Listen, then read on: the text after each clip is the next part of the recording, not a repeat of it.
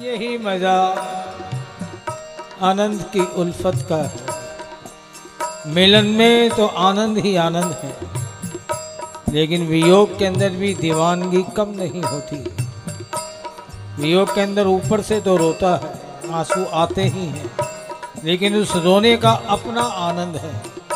इसे प्रेमी इस आनंद से वंचित नहीं रहना चाहता और वो ये आनंद इंतज़ार भी करवा रहा है। पुकार भी करवा रहा है। यार दुनिया में रोते तो सभी हैं। कोई ऐसा नहीं कि जो कभी न कभी ना रोया हो। लेकिन रोने का अंदाज अलग होता है। जब दुनिया में कोई अपसेट होता है तो रोता है।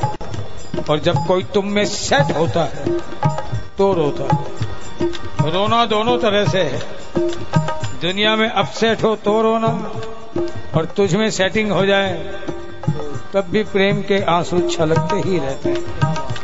प्यारे, जब आंसुओं का बहना लाजिम है, ज़रूरी है तो आओ इन आंसुओं को सार्थक कर दो।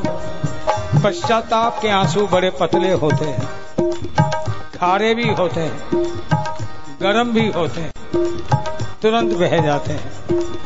और आनंद का जो आँसू होता है, वो आँख में जल्दी से बनता ही नहीं। प्रेमियों की आँखें देखो तो बस लगता है किसी आँखें भरी भरी। आँसू इतना गाढ़ा होता है, बनता नहीं, बनता है तो निकलता नहीं। निकलता है, बड़ी धीरे धीरे धीरे। इतना गाढ़ा होता है कि वो आँसू नहीं जैसे मोती आँखों से निकल। रहा है